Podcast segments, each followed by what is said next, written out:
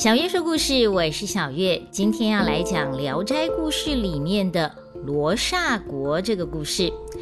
大文豪鲁迅先生曾经说过：“面具戴久了就容易长在脸上，想要再拿下来，除非是伤筋动骨、扒皮的，不然是不容易拿下来的。”自古以来，就有许多人违背自己的良心，戴着假面具去讨好别人，去拍马屁。当然呢，会因此得到一些好处。刚开始戴假面具，可能觉得有点不习惯，有点矮哟。但是呢，戴久了，哎，感觉怎么谎话也变成真话了，面具呢也就长在脸上了。今天要讲的罗刹国故事的主角叫做马季，他才十四岁，是一个商人的儿子，长得很帅，风流倜傥的，也喜欢歌舞，经常像伶人一样，就是在台上唱戏的女主角一样哦，那个青衣一样。也呢，用一条手绢巾子把头发一缠，就唱起歌跳起舞来，看起来呢，就像这个很有名的这个呃伶人哦，程蝶衣一样，看上去呢，就像是一个美少女，因此呢，又有美男子的称号。他的父亲做生意啊，都是漂洋过海去跟人家做贸易的。用现在的话就是说，呃，他做的是海外贸易。但是呢，现在年纪大了，他没有办法再这么奔波下去，所以呢，他就对马季说。之前送你去学堂念书，不是要你去考试做官，你也不是那块料，只不过呢，就是让你试点字。这些书啊，饿了不能吃，冷了也不能当衣服穿。我看呐，你还是继承我的旧业，去经商做买卖吧。马季也很听父亲的话呀，就开始学习做买卖，而且呢，也是跟着做海外贸易。有一次呢，马季跟着别人渡海去做买卖，结果啊，遇到了狂风暴雨啊，就被飓风给卷走了。他在海上漂浮了好几天，最后来到一个地方，嗯，好像《鲁滨逊漂流记》一样，是不是？他发现呢，那里的人都长得很丑，而且呢，呃，他们看到马季都吓得跑走了。马季刚开始不知道为什么他们要跑，以为他们是比较害羞，看到陌生的人来，不知道他到底要来干嘛的，所以会害怕。最后才发现，原来啊，他们觉得马季长得很奇怪，很像妖怪，所以才怕他。于是呢，他就抓住这一点，反过来欺负这里的人。当他们聚在一起吃喝的时候啊，他就故意跑过去，大家就会放下食物，吓得四处逃跑。那他就有东西可以吃了。过了很久，他来到一个村子，那里的人呢，长得就像马季一样，就是呢。嗯，他们的长相还有身材都很正常，可是呢，都穿的破破烂烂的，就像乞丐一样。马季觉得这里的人呐，总算正常多了，不像之前那些人长得好丑哦，就像妖怪一样。所以呢，他就在这里待下来了。可是他在树下休息，村里面的人都不敢上前，只是远远的看着他。过了一阵子，村里的人觉得，哎，马季看起来还蛮和善的，不像是会吃人的怪物，才会稍微的靠近他。马季就笑着跟他们对话，虽然他们听不懂彼此在说的话哦，但是从一些表情啊、肢体动作就可以稍微看懂一点。而且呢，马季也开始慢慢的学他们的语言。马季就对他们说啦，自己是怎么来到这里的。村里面的人听了很高兴啊，就到处去说说，嗯，马季他不是怪物，大家不用害怕。村里面的人听到了，就纷纷跑过来看。可是他们觉得马季实在长得太丑了，这里很诡异哦。因为我们前面说了，这个马季呢是一个美男子嘛，长得很好看。可是呢，这里的人居然觉得他长得很丑。有的人呢看了一眼之后没什么兴趣就走了，甚至有人呢还躲得远远的，觉得嗯这个马季还是一个外来物种，所以呢不想理他。有些胆子大一点呐，就会靠近一点，还跟他交谈，拿东西给他吃。马季就问他们啊，哎，我们大家不是都长得差不多吗？我又不是长得凶神恶煞，像怪物一样，你们为什么要怕我啊？”村民就说啦。呃，我们曾经听我们的祖父说啊，向西走两万六千里，有一个叫中国的国家，那里的人呐，长相都十分的特别。但是只是听说啊，现在看到你，我们才信了。马季又问他们，为什么那些长得奇怪的人生活过得好像还不错，你们跟我长得一样，都挺正常的，却穿的破破烂烂的，好像很穷哎。村里面的人就说啊，我们国家重视的不是文采，不是你有没有学问，而是重视外貌。那些长得很美的人啊，就做高官；长得差一点的人呢，也可以做个地方官；再差一点的人呢，也能够得到有钱人的宠爱，所以靠着美色赚钱过活。像我们这样啊，长得这么丑，一生下来就被讨厌，还说我们是扫把星，会带来不幸，就把我们给抛弃了，根本就没有人想靠近我们，所以呢，我们只好抱团取暖，一起过生活了。哇！马基听啊，这真的是颠覆三观呐！他觉得那些长得很丑的、长得像妖怪的，在这里居然被视为是美男子，还可以因此做官，过着比较好的日子。而且越丑官位越大，而这些长得正常一点的，居然被认为是长得丑，还被抛弃。哦。难怪马季刚来到这个国家的时候会把人吓跑了，因为呢，他在中国人的眼光里面是个美男子，那到了这里就当然就变成妖怪了，所以呢才会把他们吓跑。啊，总算了解了。马季又问啦：“那请问你们国家叫什么名字啊？”他们说。我们呢叫做罗刹国，首都呢是从这里向北走三十里的地方。马季就请村民带他去看看。于是呢，他们第二天一早就出发了，天亮就到了城里。马季看到城墙呢都是用黑色的石头堆砌搭建的，颜色呢就黑的像墨一样。楼阁非常的宽广，却没有瓦片。屋顶上盖的全部都是红色的石头。他捡起一块红色的石头，用指甲一抠，哎，就像丹砂一样，还会磨下来。那时候呢，正好是皇宫退朝的时候，朝中的官员都坐着车子出来。村里面的人指着一个人说：“那个就是宰相了。”马季仔细一看，只见那个宰相啊，两只耳朵长在后背，鼻子呢有三个孔，眼睫毛盖着眼睛，就像窗帘一样。又有一个人骑马出来，村里面的人就说：“那都是士大夫等级的官员。”马季一看，哎呀，都是一些外貌怪异、可怕的人，还真的跟村民说的一样，官位低的长得还真的比较没有那么丑。不久，街上的人看到马季啊，都吓得四处逃逸，好像看到妖怪一样。那个带马季来到城里面的人，长得比较正常的那个村民就解释说，马季的来历，大家才没有那么怕。但是呢，也还是只敢远远的看着马季。没多久，罗刹国的人都知道啊，从中国来了一个长相奇丑无比的人，都想要看看他的模样。尤其是那些当官的，特别想要见识一下，所以呢，都邀请马季到他们家去做客。但是呢，既然邀请别人去你家，你不是应该要好好招待吗？可是没有，马季到了那些官员的家，大家都赶紧把门窗关起来，只敢从门缝里面。偷偷的看他，还偷偷的私下议论他，对他品头论足的，最后根本没有任何一个官员出来接待他。村民说呢，这附近住着一个担任宫廷警卫的官，曾经替之前的皇帝出使到别的国家去，见多识广，也许就不会怕你了。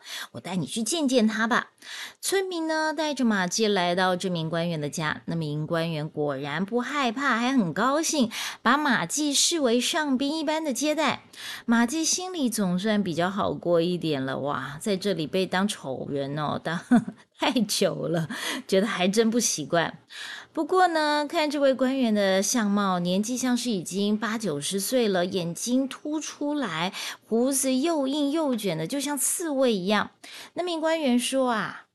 我年轻的时候曾经奉先皇师命，多次出使外国，唯独呢就是没有到过中国。我现在啊已经一百二十岁了，居然还能够看到从中国来的人，实在是太幸运了。不行不行，这件事情呢一定要向皇上报告。哎呀！可是我都已经退休十几年了，住的离皇宫又那么远。不过没关系，明天一早我就去拜见皇上，把你的事告诉皇上。接着呢，这名退休的官员就设宴款待马季，除了酒菜，还安排了十几名女子弹奏乐器、唱歌跳舞。可是这些女子啊，都长得像夜叉一样，穿着红色拖地的衣服，头上用白色的绸缎绑着，唱的不知道是什么调，唱腔节拍都很奇怪。马季觉得，哎呦，实在是太难听了。但是呢，官员还沾沾自喜，问马季说：“ 你们中国也有这样的歌舞吗？”马季说：“有。”主人就请马季也唱一曲。前面我们就说了，马季他是很喜欢唱戏的，也喜欢把自己打扮的跟女人一样的跳舞，所以有美男子的封号。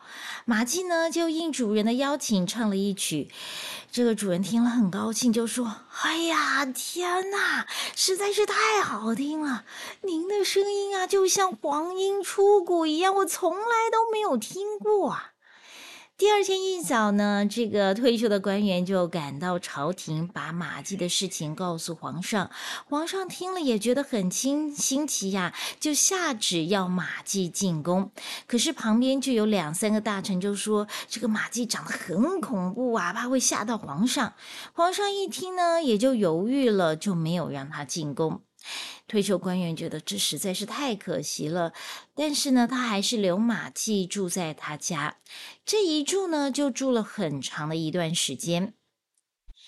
有一次呢，马季跟这个退休的官员喝酒，酒过三巡之后，马季突然拿起煤灰，把自己的脸呢涂得跟黑炭一样，扮成了三国里面的张飞，还拿起剑舞了起来。官员看了就说。啊，你这样好看了呢！对了对了，你就用这张脸去见宰相，宰相一定会很乐意的重用你。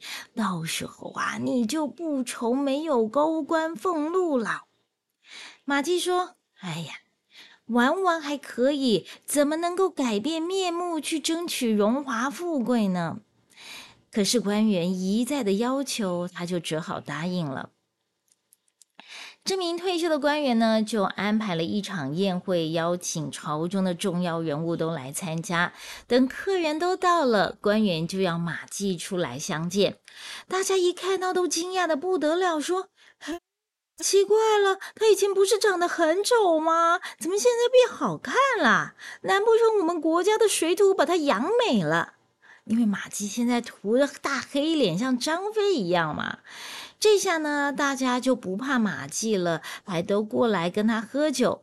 马季很高兴啊，还唱起歌来。大家听了都说：“哇，太好听了！”都为他喝彩。第二天呢，所有的官员一同上奏推荐马季。皇上高兴，就召见马季，问了他很多的治国之道。马季呢，也说的头头是道，皇上就很欣赏他。皇上又要马季唱歌跳舞，马季呢就模仿罗刹国的歌女，缠起了白布，唱起歌来。皇上很高兴啊，就封他为夏大夫，不时的设宴召见他，还对他特别的恩宠。但是恩宠久啦，当然就会遭人忌呀。所以以前大力推荐他的官员，现在也都对他很不满，还觉得他的脸根本就是假的，根本不配在朝为官。所以呢，都孤立他。马季看了，心里面也很不安呐，觉得嗯，再这样下去，搞不好哪一天会惹祸上身。于是呢，他就上书给皇上，请求辞职。皇上不准，他又上书请假，皇上才给了他三个月的假期。于是呢，他坐着车，拉着皇上赏赐的珠宝，又回到了当初收留他的那个村子。村民都跪着来迎接他，马季也很大方，把钱财分给那些原来对他比较好的人。村民就说啦。我们这些人从来不受重视，没想到大人您还会回来我们村子，还送了我们这么多钱，这真是莫大的恩赐。明天我们去海市，一定找一些珍贵的东西来谢谢您。海市呢，就是大海的海，市场的市。海市是什么地方呢？马季倒是第一次听说，他也很好奇啊，就问：海市是什么地方啊？它在哪里？村民就说：“海市就是海中的市场，各地的渔人呢都会收集他们的货物、珠宝来那边卖，好多国家也会到那里进行贸易，也有人是特地去玩的，去开眼界的。”不过呢，那里波涛汹涌，要去那里还得冒一些生命危险，很多人根本就不敢去。他们呢就会把钱或是货物交给我们，让我们帮他们去那里做些买卖，买一些奇珍异宝回来。现在离海市开市的日子已经不远了。哦，所以海市是有特定开市的日子的，那是什么时候呢？马季就问了。他们就说，只要看到海上有红色的鸟飞来飞去，那么七天之后就是海市了。马季一听也想跟他们一起去看看，可是村民劝他不要去，海上那么危险，回不回得来都还不一定呢。但是马季坚持要去，毕竟他也是从海的另外一端来的，也是死里逃生的，哪怕什么海象恶劣呢？不久呢，果然就有人上门了，把货物交给他们去卖。于是马季就跟着村民一起上货，接着就一起出海了。以前的船呢，所有的动力都是来自于人工摇橹，也就是摇桨，所以呢，不能够做的太大。马吉他们搭的那艘船呢，也只能够容纳十几个人。一连走了三天，才终于抵达了海市。只见远远的云水之中，有层层叠叠的楼阁，来往交易的船只就像蚂蚁一样，不断的往海市靠近。马季他们总算靠了岸，来到城下，只看到城墙的砖头啊，都像人一样高，里面的瞭望台高耸入云，根本就看不到顶端。马季和村民进了城，看到市场上陈列着各种奇珍异宝，光彩夺目的很多，他根本从来就没有看过。马季看得很新奇。这时候，有一名少年乘着骏马奔驰而来。只见市场上的人都急忙的回避，还说是东阳三世子来了。世子骑在马上，看到马季，就对他的随从说：“那个人一定是从异域来的，你们去问问。”世子的随从就去问马季的来历。马季恭敬的行礼，说了自己的来历。世子一听很高兴，还说。能在这里遇见，可见我们很有缘。要不要跟我去宫殿里坐坐？世子就给马姬一匹马，两个人一同出了城门，来到了岸边。那些马都嘶叫了一声，就进入水中。马姬吓了一跳，神魂还没有缓过来，就看到海水呢，就像摩西分海一样，从中间分开。海水在两边高高的立着，就像岩壁一样。马呢就能够在中间行走了。走了一会儿，就看到巍峨高耸的宫殿，耀眼夺目。马季被迎接进入宫殿，居然就看到龙王坐在他的龙椅上。马季赶紧上前拜见。从这里我们发现，哎，那位世子不就是龙王三太子吗？知道《封神演义》故事的人呐，一定知道里面也出现过龙王三太子敖丙，他跟哪吒打架，结果一上场就被打死了，还被抽了龙筋。不知道这个龙王三太子跟《封神演义》里面的三太子是不是同一个人？我觉得呢，蒲松龄应该只是借了龙王三太子的名字。那关于《封神演义》的故事，我们下次再说给大家听。好，龙王知道马季的来历之后啊，就说：“先生念过书，一定能够写文章。那能不能请先生写一篇文章来歌咏我们海市呢？”这时候就知道啊，念书是有用的哦。如果人家突然拿请你写一篇文章，让你表现一下，你也不用害怕。这时候立刻就有人搬了文房四宝过来。龙王的文房四宝当然是不简单呐，毛笔呢是用龙须做的，砚台还是水晶砚台。哎，这个水晶砚台听起来不太好用，而且怎么磨出墨来？不过书上就说啦，那个墨啊发出了像燕这个兰花一般的香气。桌上铺的纸呢，光亮如雪，也有香味。马季呢，也就大方的提起笔来，立刻洋洋洒洒的写出一篇一千多字的文章来歌咏海市。龙王看了，大声叫好，立刻设宴款待。酒过三巡之后，龙王就说：“我有一个女儿，还没有定亲，不知先生愿不愿意当我的乘龙快婿啊？”马季一听啊，赶紧行礼谢过龙王，并且高兴的答应了。择日不如撞日啊！龙王立刻宣布好消息。一会儿呢，就有宫女扶着一名女子出来，鼓乐齐鸣，拜堂成亲，送入洞房。一直到洞房，马季才真正的看到了公主的模样。哇哦，还真的像是天女下凡一样美的不得了。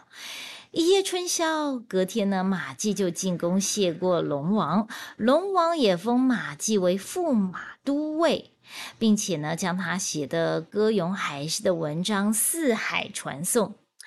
接连三天，马季忙得到各个龙王家去赴宴。我们都知道啊，有四海龙王嘛，所以马季呢可以说是走遍了这个五湖四海，各种海中世界，看遍了各种奇珍异宝、珍奇的风光。而马季跟公主的感情也非常好，一住呢就住了三年。龙宫里面有一棵高大的玉树，树干呢有双手合抱那么粗，而且晶莹剔透的树叶呢，就像一片一片的碧玉一样。树上有一种鸟，长长的黄绿色的尾巴，唱起歌来呢，声音就像玉笛一样那么哀怨。马季每次听到这种鸟的声音，就会想念自己的家乡。有一天呐，他终于受不了了，就跟公主说。我已经离家三年了，我实在是太想家了。你要不要跟我一起回家？公主就说：“仙界跟尘世道路阻隔，不能相依。我也不想用夫妻之情夺你的父母之爱。我们再慢慢商量吧。”马季听了，什么话都没有说，只是默默的落泪。公主看了，心中很不舍，就把这件事情告诉龙王。第二天，龙王就对马季说：“听说都尉思念故乡啦，我明儿一早呢，就为你整装，送你回家，可以吗？”马季一听，再三感谢。晚上，他跟公主话别。马季心里想的是，他回家看过父母，报告他的近况之后呢，就回来跟公主团聚。但是公主却说情缘尽了。马季听了很难过，但是他也知道不能够勉强。公主还说她已经怀有身孕，要马季给孩子取名字。马季就说，如果是女孩，可以叫做龙宫；是男孩的话，就叫做福海。马季呢，并且把他在罗刹国得到的一对红色莲花玉佩送给公主。公主就说：“三年后的四月初八，请你搭船到南岛，我会把孩子交还给你。”第二天，龙王准备了各种奇珍异宝送马季离开。这些奇珍异宝啊，可是马季活几辈子都花不完的。这离开的路跟来的路一样啊，都是分海而行。等马季走远了，海水就会复合，好像什么事情都没有发生过一样。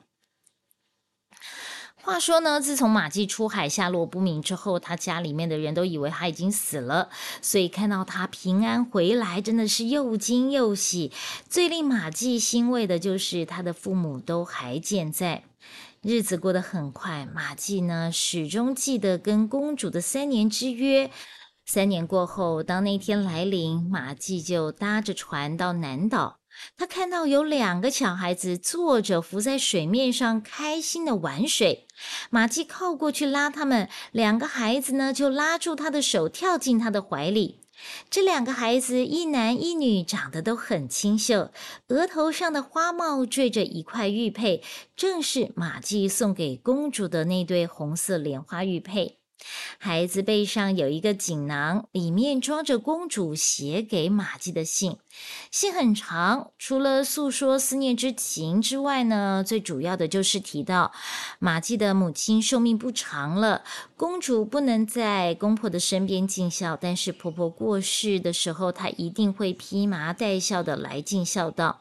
另外呢，她还说女儿龙宫会平安的长大，到时候自然会来探望她。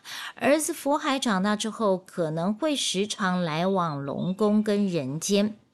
果然，一年过后，马季的母亲就过世了。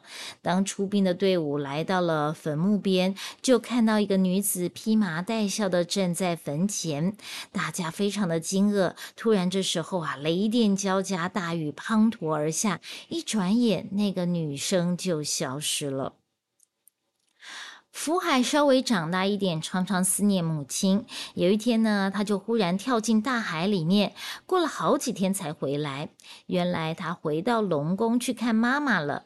龙宫呢，就是这个女儿啊，她因为是女孩子，不能够回龙宫，就常常哭。有一天呢，龙宫又关起门来，在屋里面哭。她的妈妈，也就是公主，突然出现了，对她说：“孩子。”你长大了就要嫁人了，怎么还那么爱哭呢？好了好了，别哭了。于是呢，公主就拿出好多东西送给龙宫当嫁妆。马姬在外面听到公主的声音，赶紧推门进来，拉着公主的手诉说思念之情。突然，一道闪电雷鸣打了下来，公主就不见了，从此就再也没有出现过。好了，这就是罗刹国的故事。书里面的罗刹国是哪里呢？有人说是俄罗斯，因为俄罗斯的英文 Russia，诶，听起来还蛮像这个罗刹国的。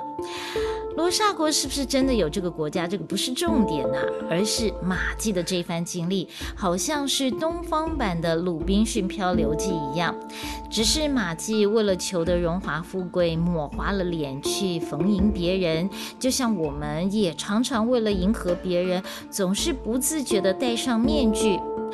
后来马季发现呢，自己不能再继续下去，回到村子里面。而我们是不是也有自觉，而能够做回真正的自己呢？而后来马季到了海市，被请到了龙宫，还当了龙王的乘龙快婿，享受荣华富贵。我觉得海市这个名字取得非常有趣哦，搞不好是蒲松龄在暗示，所有的荣华富贵不过是海市蜃楼罢了。